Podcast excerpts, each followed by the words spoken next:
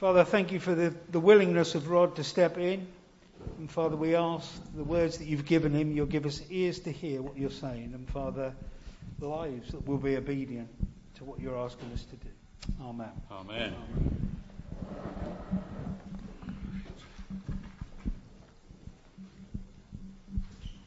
Yes, uh, a surprise. Um, if you were expecting James, sorry about that. Uh, I didn't know until yesterday, so there we go. Um, but we, we, we trust that James and, and, and Jess and the children will soon be okay again. There's this super, super cold going around, which means you have it, you don't have it, you have it, you don't have it, and uh, that's the way it is. Now, I'm going to look at, uh, we're not going to look at Nehemiah. I, I'm preparing for next week, but I'm not ready for next week, so uh, anyway, that's it. And I, I, think I'm going to talk about something or talk about a passage that I believe I've probably done here before, but uh, when, when I was thinking about it, and I can't say I prayed very uh, strongly because I didn't have the time to, so confession. I'm, not going to be super spiritual here, but I, I, as, I, as I turned up these these notes, I thought, yeah, I think that's, that's what I'm going to uh, speak about. So if you'd like, just like to go to John chapter 11, which is the raising of Lazarus, and um, we'll have a look at, at some of that. You know, um, we're in a time of waiting. If, if, you're, if you follow the, the traditional uh, Christian calendar, we are in a, in a time of waiting because it's Advent. Well, some time ago, um, I, I, was returning from a, a European trip, and uh, because, because the flight was reasonably late, um, I decided that I needed to stay overnight in London because I wouldn't catch the train home, and uh, went to Terminal 5 Travelodge and a, a, whole, you know, which is an experience in itself. but but um, a, a, number of us obviously had turned up from different flights, and there we were. Um, you go to check-in, automatic check-in. No, that wasn't working. Pretty typical. So there was a nice, orderly British queue. Um, going from the check-in desk sort of more or less to the outside door. And, and most of us had got cases, and you could tell people were weary, and you know that, that's the sort of thing it was. And there we were, standing obediently, sort of just making pleasantries to each other. And uh, this uh, Far Eastern lady, she might have been Chinese, suddenly marched in, went straight up to the counter, and said, "I need a room." And you could sort of hear the sort of sense, the, the sort of the, the gasp going along the, the queue. And, and, and, there were two people on the desk, and I, I, have to say that one of them was so gracious, and he said, uh, Madam, uh, you need to take your turn. But I need a room, she said. Uh, Madam, this is, this is Britain. and, and, and in England, we queue. We wait and we queue. And you could see the confusion on her face. I, I didn't really blame her. You know, she had stepped into British culture and she didn't know that British people, by and large, are, are prepared to wait, to wait our turn. Well, I think everybody, everybody was, was fine, but she, she trotted back to the end of the queue, and of course she eventually got her room. But we're in a, we're in a period of waiting, aren't we? It's Advent. It's a double wait. It's a wait for the first coming of Jesus, at least celebration of that. And um, if you've got children, oh, they think it's an eternity, don't they? Oh, it is. I mean, I ask Alexa every morning how many days to Christmas, and she tells me. but it can seem it can seem an eternity, can't it? But actually, Advent is also anticipating the second coming of Jesus. And do you know that by some reckoning, in about, where are we? About five years, we will get to exactly 2,000 years since Jesus said, I will come again. That's a long, long wait. It doesn't mean to say he's not going to come, but it's a long wait. And you know, some of us, on a much more personal level, are waiting for things. I, don't know. It's great, Sue, that you're with us this morning, and I don't know how long you've been waiting to go to the States. Two years. But it's coming to an end. And for you, that must be a joyful thing. But we're all waiting for stuff, aren't we? Some of us are waiting for things that uh, maybe, well, not so important. I mean, uh, Andrew and Wendy are waiting to move. Oh dear. When you wait to move, that can be so frustrating. It's not true. Some of us are waiting for God to fulfill some of the promises that He's made. You know, has God promised you something? And you think, Lord, you did say that, didn't you? Come on. I was talking to somebody the other day, and, and have you noticed that God seems very capable of answering the little prayers, but please God, I want one or two big ones answered? Yes? We're waiting for God to do something. You promised that, Lord. You've got some promises. I know we have as a family. God made some promises some years ago. Years ago. And we're still waiting. Reminds me of a, a primary school situation I knew, and the teacher teacher used to get frustrated with the children not doing as they were told, and he'd stand there and say, I'm still waiting. He'd wait for eternity if he didn't exercise authority, but there we go. But we, we are, aren't we? Waiting. Waiting. And some of us are waiting for healing. And some of us are waiting for the resolution of problems. Waiting. Martha in John 11 felt. Jesus was four days' journey away. Brother Lazarus was sick. They knew Jesus could heal him. They knew it. They'd seen Jesus heal. So what did Mary and Martha do? Send for Jesus. Come quick. The guy you are so fond of, our brother, he's sick. Was, Jesus was four days journey away. So they knew they were going to have to wait. But when, when, oh, let me just read this bit. John chapter 11. Now, a man named Lazarus was sick.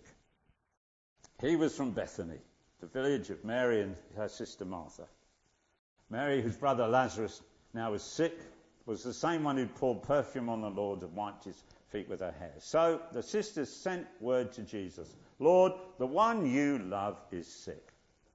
When he heard this, Jesus said, This sickness will not end in death. No, it's for the, God's glory, so that God's Son may be glorified through it. And Jesus loved Martha and her sister and Lazarus. Yet, when he heard that Lazarus was sick, he stayed where he was two more days. Then he said to his disciples, Let's go back to Judea. But, Rabbi, they said, a short while ago the Jews tried to stone you, and yet you're going back there? Jesus answered, Are there not twelve hours of daylight? A man who walks by day will not stumble, for he sees by this world's light. It's when he walks by night that he stumbles, for he has no light. After he'd said this, he went on to tell them, Our friend Lazarus has fallen asleep, but I'm going to wake him up. His disciples replied, Lord, if he sleeps, he'll get better. Jesus had been speaking of his death, but his disciples thought he meant natural sleep. Then he told them plainly, Lazarus is dead, and for your sake I'm glad I was not there, so that you may believe. But let us go to him. Thomas, called Didymus, said to the rest of the disciples, Let us also go, that we may die with him. So, Martha and Mary had sent for Lazarus. It was two, uh, sent for Jesus to come and heal Lazarus. It was four days' journey. When Jesus heard the news, he stayed two more days. And then, of course, he would have, when he eventually did go, it would be another four days' journey back. So Mary and Martha were actually waiting for, uh, for 10 days. Now, that may seem, in hindsight, not long time. But I bet to them it seemed a really, really long time. There was a delay. They had to wait. Waiting. Waiting. Martha and Mary, when is he coming? Why isn't he here? You thought he would have come, wouldn't you? Why hasn't he answered us? I expected him by now. What's he doing? Why doesn't he hurry up? Doesn't he love us? Doesn't he care about us? You thought he'd come for Lazarus' sake, wouldn't you? No, he's dead. It's disaster. It's ruined. It's awful. Why did Jesus delay? Why does God delay? I haven't got the full answer this morning. But let's just take a few clues. One, it's so that, well, Jesus delayed so that he might be glorified. Somehow or other, God delays so that he'll be glorified. I'm telling mysteries here. Because we want him to hurry up. We want him to get going. We want him to do things quickly. But he wants the glory. God wants the glory to go to him. Do you know, in those days, there were some people, I don't know if this was Martha and Mary or Lazarus, but there were some people who believed that when a person died, the spirit of the person hung around for about three days and then went. And they really thought that if you, if you prayed hard enough, you could get the spirit to go back into the body and the person would live. So, Jesus waited until he knew Lazarus was dead. And then he had four days' journey. What does that mean? There was absolutely no possibility of the miracle of resurrection being misunderstood. Isn't that incredible? And therefore, no one would say it was magic. No one would say it was sorcery. Everybody would know it was God.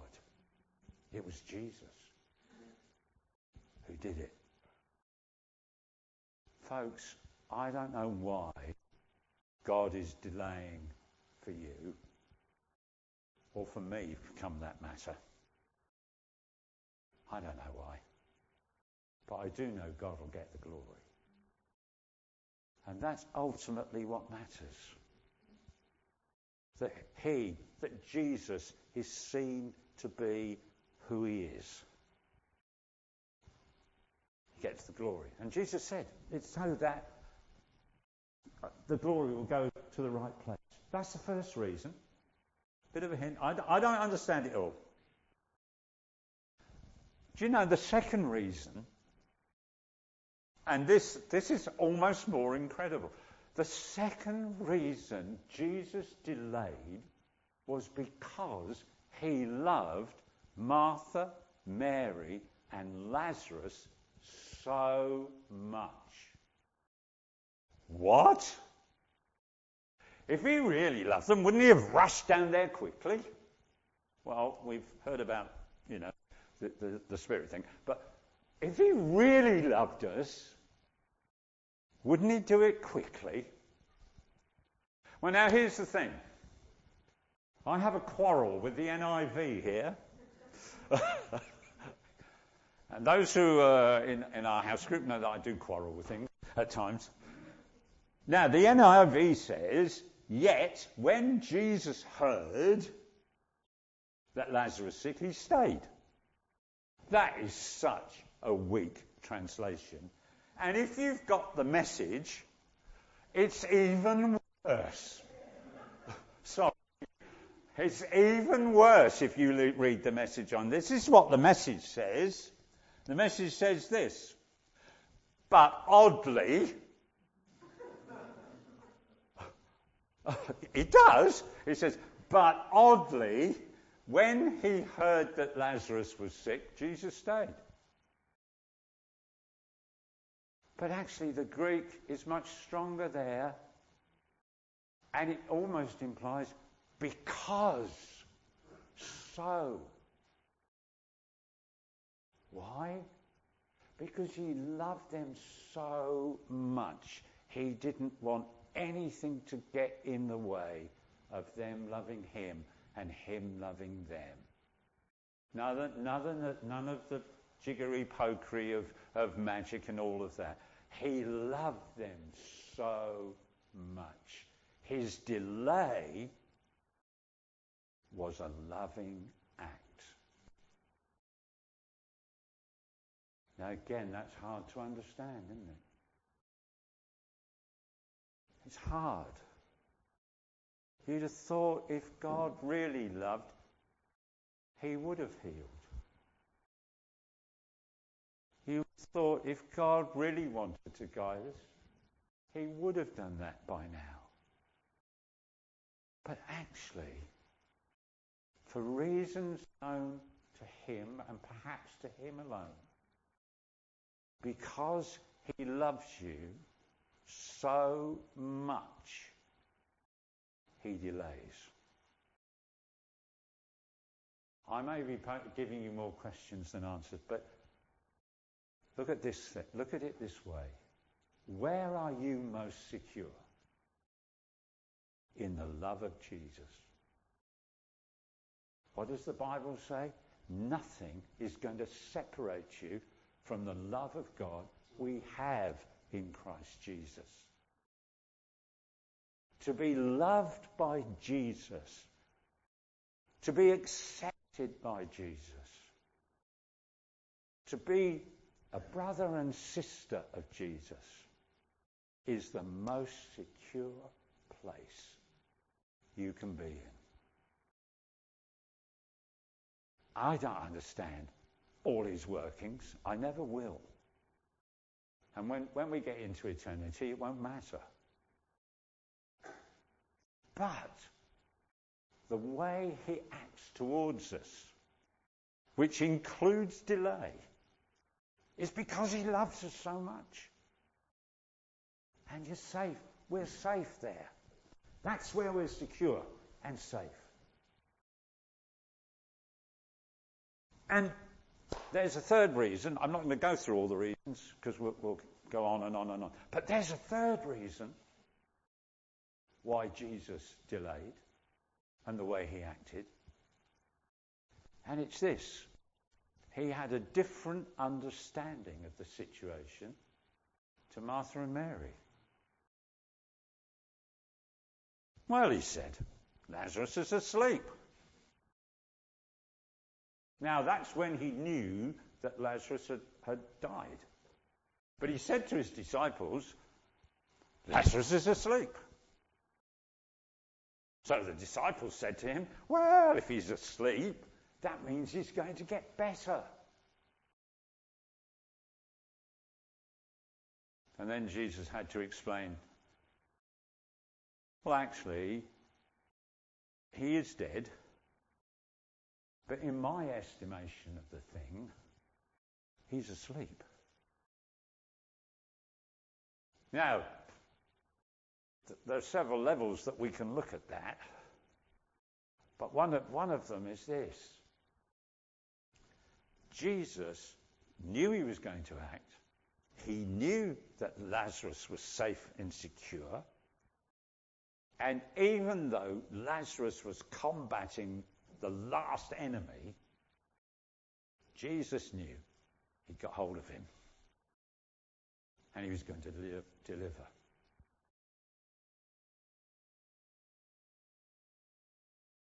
I don't know what your situation is. Not totally. I sometimes don't even understand mine. Let, alone understand other people. Sorry, but you, you, know, you know what I mean. but thank God, Jesus understands my situation totally. He knows how I tick. Even Heather doesn't. Not always, anyway. I mean, sometimes she'll second guess right, but you, you know what it is. But Jesus understands. And whatever circumstances you are facing, whatever issue is uppermost, and we know amongst ourselves, because we're family, we know that there are issues that each of us individually are facing, and there's issues that we're facing together as church. And we don't always understand it all, do we? I don't understand it. You don't understand it. But Jesus does. And Jesus knows the exact way of working in and through it. He, he knows what he's doing. Isn't that amazing? You know, sometimes we say, What on earth is God doing? Well, thank God he does know what he's doing. Yes, he does. He knew what he was doing. When we moved to Suffolk in 2009, we were living in Reydon. Four weeks later, God said to Heather, good job she didn't tell me, God says to Heather, You're going to live in Beccles. What? We've just been through a traumatic move. And it was. All moves are traumatic. And you think, God, what are you doing? But he knew. He knew. He knows the way you take. His word is a lamp to your feet and a light to your path. He knows what he's doing, even when we don't understand. And what does it mean? We've got to trust and obey. That's been said. Whether the next line is strictly true to be happy in Jesus is debatable. But we've still got to trust and obey. Because sometimes trusting and obeying is not an easy thing to do. But he does know what he's doing. And thank God he does. Let me just bring one more thing. There's, there are other things I could say. One more thing timing. Jesus' timing in this was perfect. He didn't do it too early, which could have been misunderstood. He didn't do it too late, because Lazarus would have been in the tomb too long. His timing in the whole thing was immaculate, perfect, right on. Gosh, isn't it frustrating? You're saying, Come on, God. Oh, you, I think you must be much more holy than I am, because that's the sort, that's the sort of thing that I say. I'm, I'm not being irreverent here. You read the Psalms. They say, Lord, why are you delaying? Lord, why, why do the heathen prosper? Why are they succeeding and their life is easy and my life is the pits? That's, that's what they say. Of course, they also rejoice in the goodness and grace and the magnificence of God. Of course. But the timing here was perfect. Why? Because his ways are perfect. We may not understand, but they're perfect. He knows what he's doing in your life. He knows what he's doing in this church. He knows what he's doing by bringing this motley group of people together. He better be anyway. well, you know what I mean. His ways are perfect. I wouldn't plan it like this. Neither would you. That's not how I would have worked out the, the story. Neither would you. But we don't see it with his eyes. We don't see it with his timing. His perfection. His perfection. Talking about moving houses, I remember many years ago when we moved from Wickford, which is where we had a pastor, to Grays. Um, this is years and years ago. Everything was going along so, so rapidly. For a move, yes, everything was going on. And we, we thought, oh my goodness, Heather hadn't resigned her job at the school. And it looked as if that we'd moved to Grays and then she'd have to go back to Wickford, which was a journey of 15 miles each way, and for, for at least a whole term, probably longer. Oh, we didn't really want that, but to keep the chain going, that's, and then suddenly down the chain there was a problem. And you didn't know whether to laugh or cry. Do you know when we moved? A few days after the summer term finished. Absolutely perfect. A little thing. But it's the sort of thing that God does.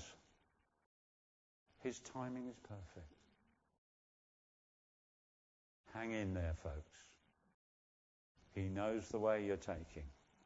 He understands the pressures you're under. He knows the need that is there. Hang on. As I know I've said before, my college motto was this, was this et teneo et teneor. I hold, but I'm held. And do you know who's got the stronger grip? He has. He has. There's more I could say from the passage, but I think that's enough. I think that's enough. But let's rejoice. Let's rejoice that Jesus will get the, the glory. That, that he loves you so much. And the delay can easily be a sign of his love. That his timing and understanding of the situation are absolutely perfect. Do you know what I would really love us to do? I'd like us to sing Waymaker again. I don't know. To be in your presence. To be in your presence, okay, that's fine. Yeah, is that all right? That's fine, but I, I would just like, I just feel that some of us are facing situations that we want God to, to, uh, we're in. Yeah. yeah, okay. We're both on the same wavelength, although it may seem different. Um, God has obviously spoken this morning in a very, very gentle way. And we're all facing situations. And the song, I'm going to get these guys just to play through. I just need you to really just ask God in the situation you're in yeah. to speak. Okay?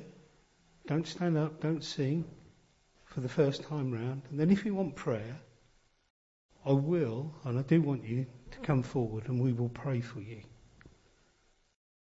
because the time of Advent, the time of waiting, is painful for some of us. But we just want to pray a blessing on you and just ask God to touch you in the situation you are Mm. and for you to be able to trust and obey what He's asking. Is that okay?